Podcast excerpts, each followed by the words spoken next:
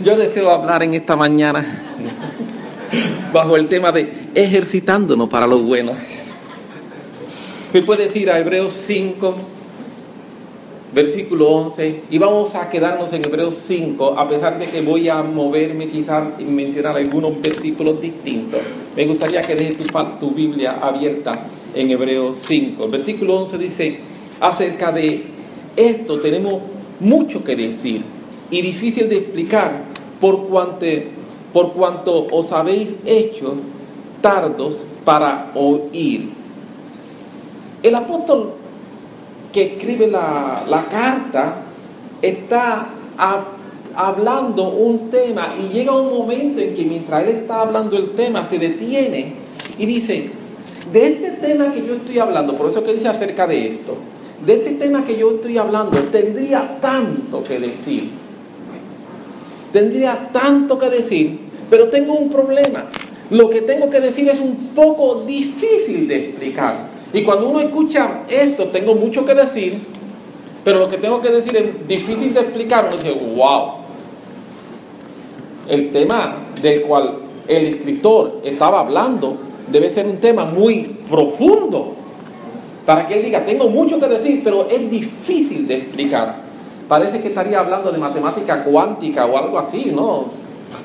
Pero no, el, escritor sigue diciendo, la razón por la cual es difícil de explicar es porque ustedes se han convertido en personas que son tardos, lentos para oír. En otras palabras, el escritor está diciendo, este tema es importante, hay mucho que decir de este tema, pero tengo que parar de hablar de él. Y la razón que tengo que parar de hablar de él es porque tal parece que a ustedes no les gusta escuchar lo que estoy diciendo. ¡Wow! Estoy hablando algo, pero ustedes se han vuelto lentos para oír. No le interesa prestar mucha atención a lo que estoy diciendo y como no le, presta, no le interesa prestar mucha atención a lo que estoy diciendo, cambio de tema, vamos a hablar de otra cosa. Porque él siguió escribiendo, pero siguió escribiendo de otros temas. ¿Me estoy logrando explicar? Déjame cambiar de tema. Parece que este tema para ustedes no es un tema muy atractivo. Parece que este tema para ustedes no es un tema que le va a gustar mucho. ¿Por qué el escritor de Hebreo dice esto? Si vamos al versículo 7, vamos a ver que el escritor de Hebreo comenzó a hablar acerca de los sufrimientos de Cristo en los días de su carne. Ese es el tema. Versículo 7, el escritor de Hebreo comienza a hablar acerca de los sufrimientos de Cristo en los días de su carne. Y cuando está hablando acerca de los sufrimientos de Cristo en los días de su carne, me da la impresión de que muchas veces nosotros no hemos entendido lo que significó realmente la encarnación. La encarnación es el concepto de Dios hecho hombre. Dios se hace hombre, eso es lo que la Biblia llama la encarnación. Es aquí grande es el misterio, dice el escritor Pablo. Filipenses capítulo 2, versículo 5 en adelante, tenemos varios versículos que nos hablan acerca del misterio de la encarnación, de este misterio de Dios hecho hombre. Y lo que nos dice es lo siguiente, trato de hacer una imagen, no tienen que ir a Filipenses 2, trato de hacer una imagen, de explicarlo.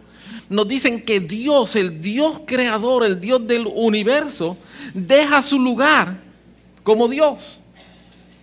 Él es el creador del universo, todo el mundo lo está adorando, es más grande que el universo completo, el universo está dentro de Dios, Dios no vive en el universo, el universo está dentro de Dios, Dios es más grande que el universo, y ese Dios que es así, deja su lugar como Dios para venir a este pequeño, diminuto planeta Tierra, a vivir aquí, a limitar su vida, su existencia, en este lugar. Y dice la Biblia que ese proceso fue un proceso para Dios de humillación. La Biblia dice que ese proceso, el proceso de Dios dejar de ser Dios por un instante, venir a la tierra, convertirse en un infante, la Biblia llama ese proceso un proceso de humillación. Y dice que él se humilló a sí mismo, nadie lo, nadie lo obligó a hacerlo, él se humilló a sí mismo. Yo me imagino en distintos momentos en la Biblia en que yo veo a Jesús haciendo eso y quisiera simplemente mencionar uno de ellos. Cuando va a comenzar lo que nosotros llamamos la Semana Santa, este periodo de, de esa última semana de Jesús sobre la tierra. Jesús se encuentra con los discípulos, está Jesús allí con ellos, están tomando una cena y de momento Jesús se levanta y cuando Jesús se levanta, dice la Biblia que eh, Jesús se quitó su manto. Cuando Jesús se quita su manto, en lugar del manto tomó una toalla y se puso la toalla en su cintura. Dice la Biblia que Jesús tomó también una vasija llena de agua. Permítame imaginarme lo que está pasando en el cielo. Los ángeles que están mirando lo que pasa acá. Yo imagino allá que tendrán una pantalla gigantesca donde pueden ver todo lo que está pasando con Jesús. Aleluya. Y mientras están mirando, un ángel le pregunta a otro ángel, ¿qué pasó? Jesús va donde sus discípulos y se arrodilla. Y cuando se arrodilla, empieza a lavar los pies de sus discípulos. Eso era un acto que era un acto para los sirvientes. Esclavos eran quienes normalmente hacían eso. Jesús está haciendo eso. Y yo me imagino en el cielo un ángel preguntarle a otro ángel, ¿qué pasó? Porque ellos saben quién es Él. Ese es nuestro Señor. Ese es el creador del universo. Ese es el todopoderoso. Ese es aquel que no hay nadie que se pueda comparar con él. Y ese se está humillando. Se está humillando. Mira lo que está haciendo. De momento es como si los papeles, el orden de las cosas se hubiese trastocado. Todo cambió. Aquel que tiene que ser servido está sirviendo. Y los que deberían estar todos de rodillas lavándole los pies a Jesús, están recibiendo beneficio. Me estoy logrando explicar. Y Jesús hizo esto, pero la Biblia dice que en los días de su carne Jesús sufrió y entonces el escritor Pablo en Filipenses nos dice que él se humilló a sí mismo, no simplemente el sufrimiento de Jesús. Nosotros algunas veces pensamos en la Semana Santa, la crucifixión. Yo quiero decirte, el sufrimiento de Jesús comenzó desde que se convirtió en un embrión dentro de el vientre de María. Ahí comenzó su humillación. Ahí comenzó su proceso de sufrimiento me estoy logrando explicar? Ahora, Pablo nos dice que él se humilló a sí mismo hasta en sí llegar a muerte y muerte de cruz, que era la muerte más nefasta, dolorosa, vergonzosa que había en el momento. Volviendo a Hebreo, capítulo 5, por eso le pedí que se me quedaran allí. Versículos 7, 8 nos dice entonces que el sufrimiento de Cristo hizo, ese sufrimiento de Cristo, ese proceso de humillarse, hizo que Cristo desarrollara tres cosas. Número uno, que desarrollara una vida de oración. Número dos, que desarrollara una actitud de reverencia. Y número tres, que desarrollara una disciplina de obediencia. Son tres cosas que nosotros vamos a ver en esos versículos 7 y 8, que el sufrimiento hizo en Jesús. Pero nosotros cuando estamos hablando de sufrimiento, lo que decimos es, cállate, vamos a hablar mejor de fiesta. Lo mismo que el escritor de Hebreo dice, yo tengo mucho que decir acerca de esto, pero es difícil de explicar porque ustedes no quieren oírlo. Nosotros cuando se nos habla de sufrimiento para hacerme mejor, para transformarme y para cambiarme, decimos no, no me hables de eso. Vamos, cambiar, no podemos cambiar el tema, tenemos que hablar de cosas tristes, tenemos que hablar de cosas negativas, no podemos hablar de otro tema. Eludimos algo que es normal, eludimos hablar de algo por lo cual tenemos que atravesar y cuando lo hablamos lo queremos hablar siempre en una manera de cómo yo puedo escaparme y salir del sufrimiento.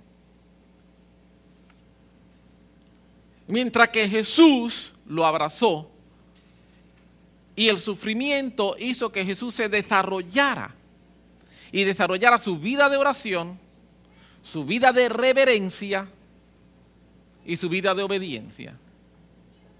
Así que, personas que están faltos de oración, la solución es sufrimiento. Personas que son irreverentes, la solución es sufrimiento. Y personas que son desobedientes, la solución de Dios es sufrimiento. Aleluya. ¿Me, me estoy logrando explicar? La solución de Dios para la falta de oración, la solución de Dios para la irreverencia y la solución de Dios para la desobediencia es sufrimiento, pero somos tardos para oír, no lo queremos escuchar. Háblenme de alegría, háblenme de fiesta, háblenme de danza, no me hablen de ello.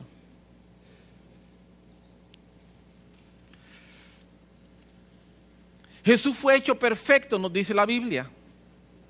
Y Él fue hecho perfecto por causa de lo que padeció. No de lo que padeció en la cruz, sino de lo que padeció durante los 33 años antes de la cruz. Por causa de que fue hecho perfecto y fue obediente, es que entonces cuando llega el momento de la cruz, dice sí por causa de que ya era perfecto, por causa de que ya era reverente, por causa de que ya tenía una vida de oración, por causa de que ya era obediente, es que entonces, por causa de que ya había aprendido todo eso, es que cuando llega el momento de la cruz, Jesús dice, Padre, si es posible, pasa de mí esta copa, pero no se haga mi voluntad, sino la tuya. Porque había aprendido y había abrazado el sufrir. Cuando nosotros no abrazamos el sufrimiento y llega el momento de la voluntad de Dios, lo que estamos diciendo es, ¿por qué a mí? Que yo soy tan bueno. Señor, reprenda al diablo. No sé qué pasa. Todo el mundo la tiene contra mí. Nadie me quiere.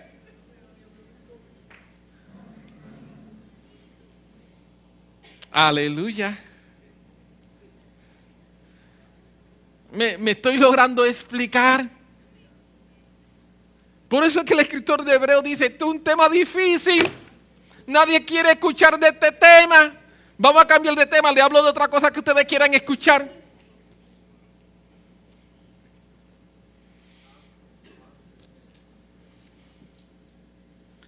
El escritor de Hebreo sigue, continúa hablando.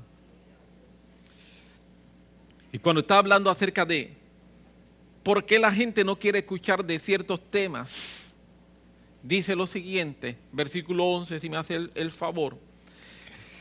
Cuando llegamos al versículo 11, él nos dice que no puede continuar hablando de este tema. La razón es porque los creyentes se habían vuelto tardos para oír.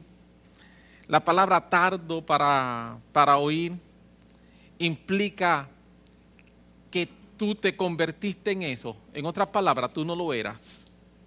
En un momento determinado tú tenías avidez por escuchar. En un momento determinado tú tenías el deseo de escuchar. Pero llega el momento en que se convirtieron tardos para oír. Yo quiero decirte que si nosotros dejamos de ser personas que estamos interesados en escuchar lo que Dios quiere hablarnos, nuestra fe no va a crecer, porque la fe viene por oír y oír la palabra. Así que cuando yo no quiero estar escuchando lo que Dios quiere estar diciéndome, el resultado es que mi fe no crece porque es la palabra, la palabra que Dios me habla, la que hace que mi fe crezca. Cuando nosotros oímos la palabra, ella va a producir fe en mí, va a producir fe en nosotros, pero si no la escuchamos no produce fe y el resultado es que nuestra fe va decayendo. Yo quiero decirte que fe no es algo estático. Fe es algo que tiene que estar continuamente alimentado, tiene que estar continuamente eh, siendo cuidado la falta, la falta de alimentar y cuidar nuestra fe va a producir en nosotros, en cualquier persona que no cuida, cualquier persona que no alimenta su fe, el resultado es que está alimentando la incredulidad. Lo voy a decir una vez más, cualquier persona que no está alimentando la fe indirectamente, sin darse cuenta, está alimentando la incredulidad. Fe no es un lugar estático de que tengo fe y puedo quedarme con esa fe el resto de mi vida, vivir con esa fe 100 años más, sin alimentarla y sin cuidarla. No.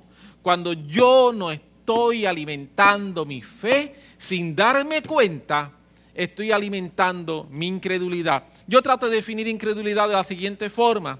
Incredulidad es fe negativa. Lo voy a repetir y lo voy a explicar. Para mí incredulidad es fe negativa. Yo decido creer que no es posible. Yo decido creer que no se puede. Yo decido creer que no lo voy a lograr. Yo decido creer que Dios no lo va a hacer. Yo decido creer que no hay alternativa. Yo decido creer que Dios no va a hacer un milagro. Yo decido creer que Dios no va a abrir una puerta incredulidad es fe negativa. Decido creer que no es posible. Entonces, cuando alguien te pregunta, ¿tú crees? Y tú dices, no, yo no creo. No, sí tú crees. Tú crees que no se puede. Me estoy explicando, tú crees que no se puede. Así que tú crees. Lo que pasa es que lo que crees es negativo. En vez de tener una fe puesta en Dios, una fe cimentada en la promesa y la palabra de Dios, decido tener una fe que es todo lo contrario a lo que Dios está diciendo.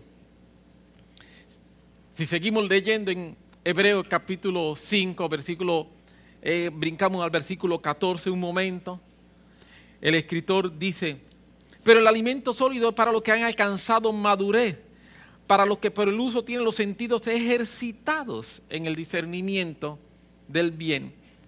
Y el mar, esta palabra que se utiliza aquí por ejercitados, es la palabra gumnazo en griego, de ahí viene nuestra palabra gimnasio, gimnasia, viene de ahí.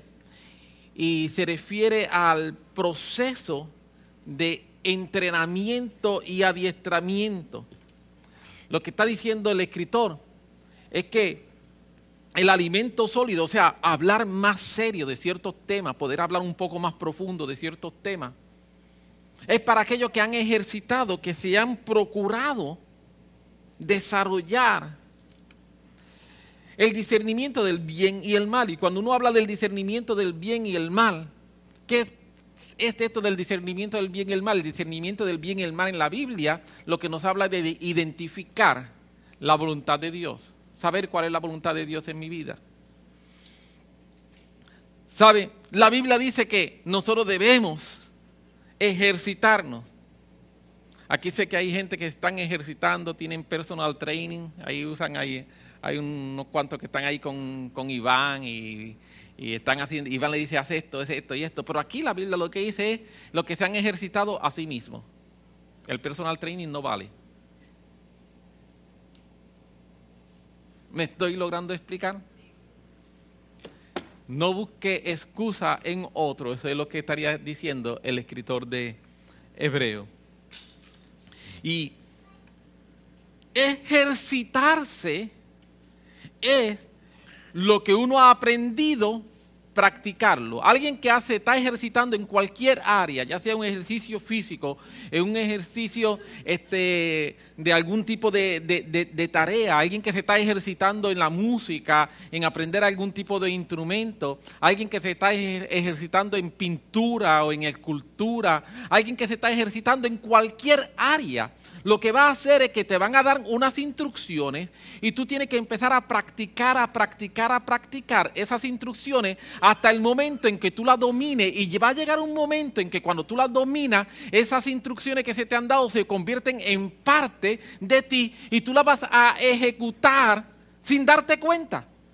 Yo recuerdo la primera vez que yo cogí un auto con eh, estándar, un auto de cambio. Dios mío, parecía una carrera de caballo. El carro iba brincando, una carrera de, obstáculos más que nada. ¿Me estoy logrando explicar? ¡Qué desastre! Pobre auto. Yo creo que cuando el auto me veía que yo me iba, que yo iba a sentarme para guiar el auto, decía, ¡No! ¡No es posible! Busquen otro conductor. Pero ya eso no me pasa.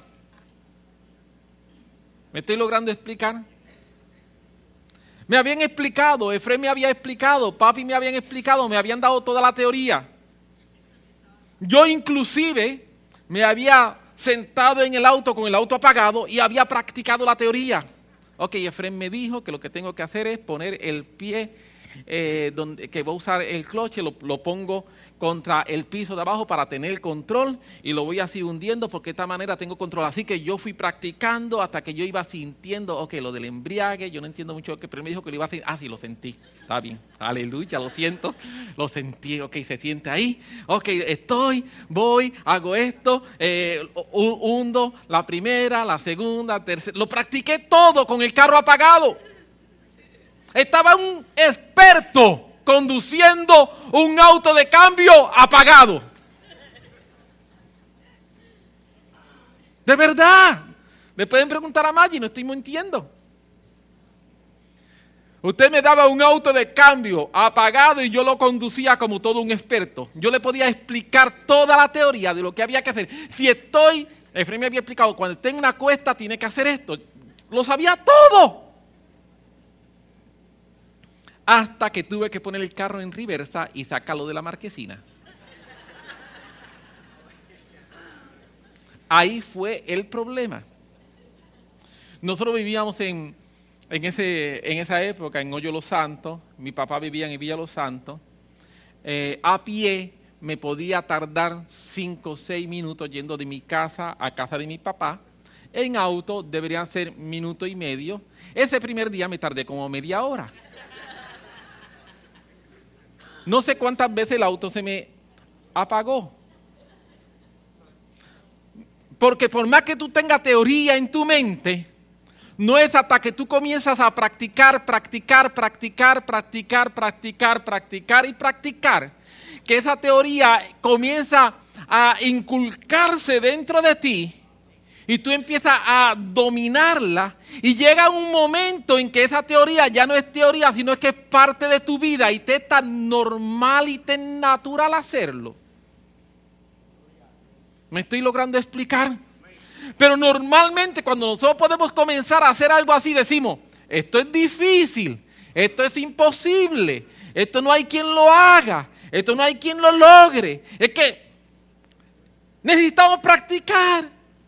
Y la Biblia dice que aquellos maduros que pueden escuchar el tema del cual el apóstol que escribió la carta a los hebreos está hablando, tienen que no ser tardo para oír, porque si tan pronto tú empiezas a escuchar que están hablando, el sufrimiento te perfecciona, el sufrimiento trae una vida de oración extraordinaria, el sufrimiento va a hacer que tu vida en reverencia aumente, el sufrimiento va a hacer que tú seas una persona obediente. No, no, no, no, no, no, vamos a hablar. Si tú no quieres escuchar del tema, nunca te vas a hacer un experto en él y siempre vas a estar fallando. Porque vas a hacer como yo cuando estaba practicando con mi auto de cambios en la marquesina con él apagado. cuando me toca el momento de enfrentar la realidad, de nada sirve todo lo que se me haya explicado si no empiezo a practicarlo, a practicarlo y a practicarlo. Yo recuerdo, yo llegué frustrado a casa ese día, media hora para ir de casa a casa de papi, Maya al lado riéndose de mí, como así, como una buena esposa dándome mucho aliento. Yo llegué a casa frustrado. Cuando llegué a casa, Maggie se fue para adentro, yo me quedé en el carro y empecé a hacerlo así. El carro, en la marquesina había una pequeña cuestita para bajar. Así que yo empecé a bajar el carro y a subirlo. Lo hice no sé si 20, 30, 40 veces, desconozco, perdí. Y en la cuesta, para subirlo, paraba y practicaba subir.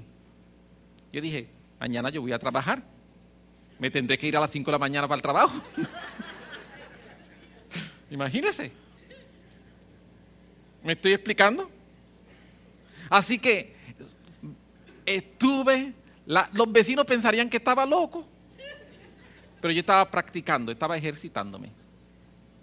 Bajé el carro, lo subí, lo bajé, lo subí, lo bajé, me detuve en la cuesta, bajo, subo, me detengo en la cuesta, subo, y lo hice no sé cuántas veces, lo hice hasta que yo sentí que por lo menos estaba, que había mejorado algo. ¿Me estoy logrando explicar? Hay momentos en la vida que de la única manera en que tú vas a poder dominar un asunto que para ti es importante es practicarlo, practicarlo, practicarlo, aunque los demás piensen que te estás volviendo loco. Aunque los demás piensen, no tiene otra cosa que hacer. Entonces, no, no tengo otra cosa que hacer, necesito dominar esto. Necesito entenderlo, necesito practicarlo. Porque es tan importante que necesito insistir, insistir, insistir, insistir, insistir.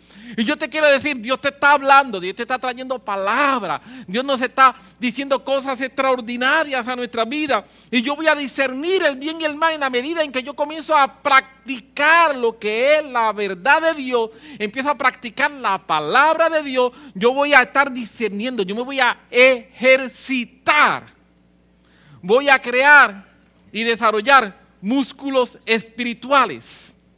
Amén. Nos vamos a convertir en un Hércules espiritual, un Sansón espiritual. Una persona espiritualmente que ha desarrollado sus músculos espirituales, pero para eso tenemos que practicar. Así que yo empiezo a practicar y yo escucho que la Biblia dice, dejen las griterías. Y cuando yo escucho que la Biblia dice, dejen las griterías, yo dije, ok, no puedo gritar. Y este, mira, mira, porque escuché que la Biblia dice que no se puede gritar. Amén. No hubo ningún amén. Por lo menos habla mi papá. La Biblia dice que no sea un gritón. Me estoy explicando, no. Cuando la Biblia habla de gritería, se, refiere a esa gritería que es la gritería irrespetuosa. No, no estamos hablando a reírnos ni bromear. ¿Me explico? Pero la Biblia prohíbe que nosotros gritemos. No sé si usted lo sabía. Pues entonces yo empiezo, ok, voy, mira, mira, mira, mira. La Biblia dice que no grite, así que empiezo a practicarlo y al principio no, mm, ah, ah. no puedo, voy a practicarlo. La Biblia dice que debo ser una persona gentil. Así que vamos a practicar gentileza. Vamos a practicar gentileza. ¿Está bien? Así que tú vas. Eh, alguien te dice, qué sé yo, algo bien y te dice, gracias. No, no, no, no, no, no. Te dice, gracias. No, no, así no. Gracias. No, no. Mm, ah, vamos a tranquilizar las cuerdas vocales. Gracias. Buen día, ¿cómo tú estás? Aleluya. Tenemos que practicarlo. Usted sería, pero eso no es lo que dice la Biblia. Que me ejerciten las cosas buenas. Lo que pasa es que como no lo practicamos, por, por eso es que no lo logramos. si empezamos a practicar, vamos a lograr las cosas que Dios quiere que nosotros logremos, pero tenemos que practicar. La Biblia dice que debo ser una persona que perdone. Pero ¿cómo yo me voy a ejercitar perdonando? Cuando la gente me venga y me haga las cosas incorrectas, si no, no me puedo ejercitar. Así que Dios quiere que tú aprendas a perdonar. La lección de hoy es perdón. Te vas a encontrar con dos o tres personas en la calle que te van a ejercitar para que perdones. Y después te dices, el día de hoy, muchachos, todas las cosas que me pasaron, es que la lección era perdonar. La lección de hoy era perdonar. Sacaste F, tiene que repetirla mañana. ¿Sabe lo que significa que tiene que repetir la lección mañana, verdad? Que te van a pasar las mismas cosas o peores que las que te pasaron hoy. Porque la lección es perdonar. No pida la lección de paciencia. Sí, eso es como, han escuchado el chiste del hermano este que está orando por paciencia y dice, Señor, yo quiero paciencia ahora. Ahora yo quiero paciencia, ahora mismo, no puedo esperar por ella. Así que cuando te toca la lección de paciencia, la Biblia dice, y aprendo, escuché, oye, escuchaste que la mala compañía corrompe las buenas costumbres. Pues yo tengo que practicarlo. Mientras no lo practique, no, a mí eso no me hace nada, a mí eso no me hace daño. Ajá, tú sabes más que la Biblia. Tú sabes más que la Biblia. A ti no te hace daño. La Biblia dice que hace daño, pero a ti no. Tú eres inmune. Tú sabes más que Dios.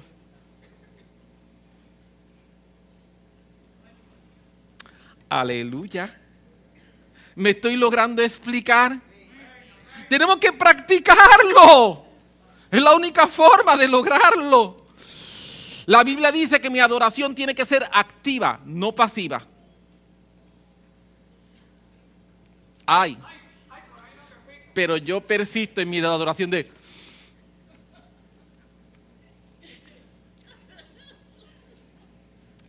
Mm. Me estoy explicando una adoración pasiva para el Señor cuando no estoy diciendo que tiene que estar gritando, no estoy diciendo eso, por favor, no me malinterprete, yo creo que usted sabe eso. Pero la Biblia dice que alabar por definición, búsquelo en cualquier diccionario, dice hablar bien de otro. Yo no puedo hablar, alabar con, con la boca cerrada. Es imposible. Con la boca cerrada tú puedes meditar, pero no puedes alabar. Porque alabar por definición es expresar, es una expresión. Y es una expresión que se tiene que oír. Y la Biblia, Dios quiere eso. Hay una liberación y se rompen cadenas dentro cuando eso ocurre. La Biblia hay. Dice que jóvenes, bueno, y no, no tan jóvenes también. La Biblia dice que no debemos hacer yugo desigual. Hay. Yugo desigual significa que un creyente no debe entrar en una relación amorosa con una persona no creyente. En blanco y negro eso es lo que significa.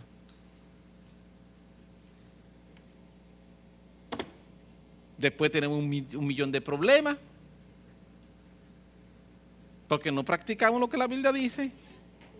¿Me estoy explicando? La Biblia dice que no debo quejarme.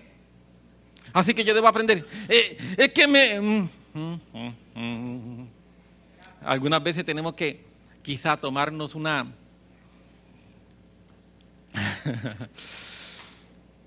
tomar una batida de Crazy Glue para que nuestra boca te quede cerrada. Porque abrimos nuestra boca para estarnos quejando todo el día. ¿Usted no se ha encontrado alguna vez? Y si se encontró alguna vez con una persona esa, yo espero que no sea yo.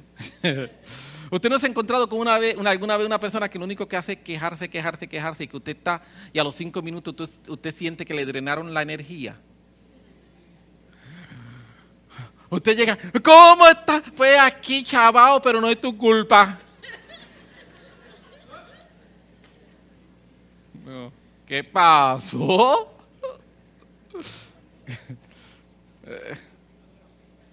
La Biblia condena la queja.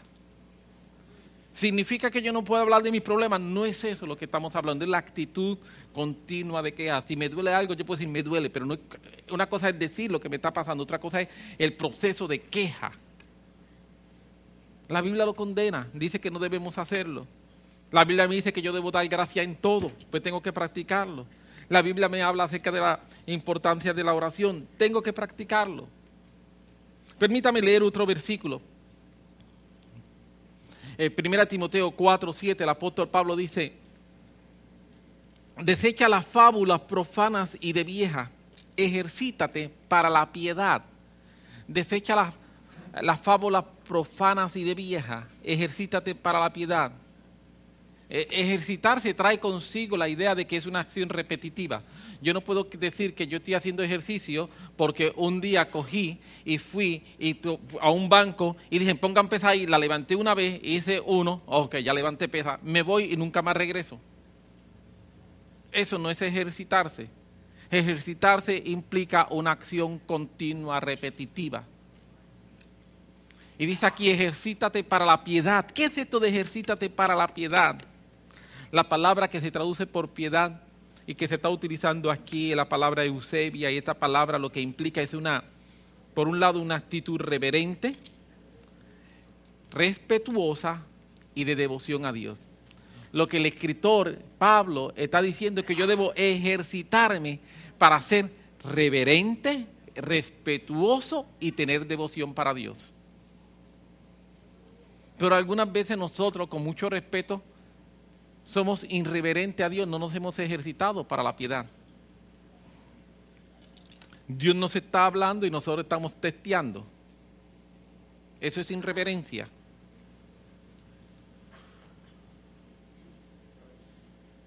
¿Me estoy explicando? Tenemos que ejercitarnos y ejercitarme significa voy a autocontrolarme. Decido que voy a ser reverente a Dios decido que voy a ser respetuoso a Dios y decido que voy a tener devoción por Dios. Pablo dice, ejercítate a ti mismo literalmente para la piedad.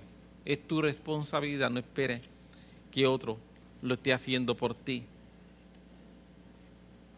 Si yo fuera a traducir ese versículo de una forma un poco más eh, ampliada y moderna, lo traduciría más o menos de la siguiente forma, lo que, lo que las distintas palabras en el original griego significan. Enfócate en mantenerte ejercitándote para tener una actitud cada día más reverente a Dios. Enfócate en mantenerte ejercitándote, tiene que, porque la, la palabra implica de uno enfocarse, de uno tener, prestar atención. Enfócate en mantenerte ejercitándote para tener una actitud cada día más reverente a Dios. Eso es lo que el escritor realmente nos está diciendo. Pero cuando nosotros perdemos el interés en oír lo que Dios tiene que decirnos, en la medida que yo pierdo el interés en oír lo que Dios tiene que decirme, dejo de practicar, mi vida no va a desarrollarse como Dios quiere que la desarrolle. Por eso yo te estoy diciendo hoy, tenemos que ejercitarnos para lo bueno. Tenemos que ejercitarnos para lo bueno. Dios tiene cosas buenas para ti. Dios tiene para ti cosas extraordinariamente buenas. Dios tiene para ti cosas que son más allá de las que tú o yo hemos pensado. Dios quiere llevarnos de gloria en gloria. Dios quiere que su gracia sea una gracia que se desarrolle en nuestra vida de manera abundante. Y Dios quiere que nosotros podamos abrazar todas las áreas de la vida creyente, inclusive el sufrimiento. Que no nos pongamos lento, perezoso, tardo para oír lo que Dios tiene que hablarnos. Pero que entonces lo que Dios tiene que hablarnos, Dios luego nos dice el escritor de Hebreo, tenemos que practicarlo. El tardo para oír, el que no quiere oír, no quiere practicar. Lo que me interesan practicar son simple y sencillamente las cosas que me gustan. Son las cosas que me interesan practicar, las cosas que me gustan. No las cosas que necesito. Y yo te estoy invitando aunque pensemos, empecemos a practicar aquellas cosas que no son necesarias en nuestra vida para que nuestra vida se pueda desarrollar en una vida extraordinaria en Dios. Amén.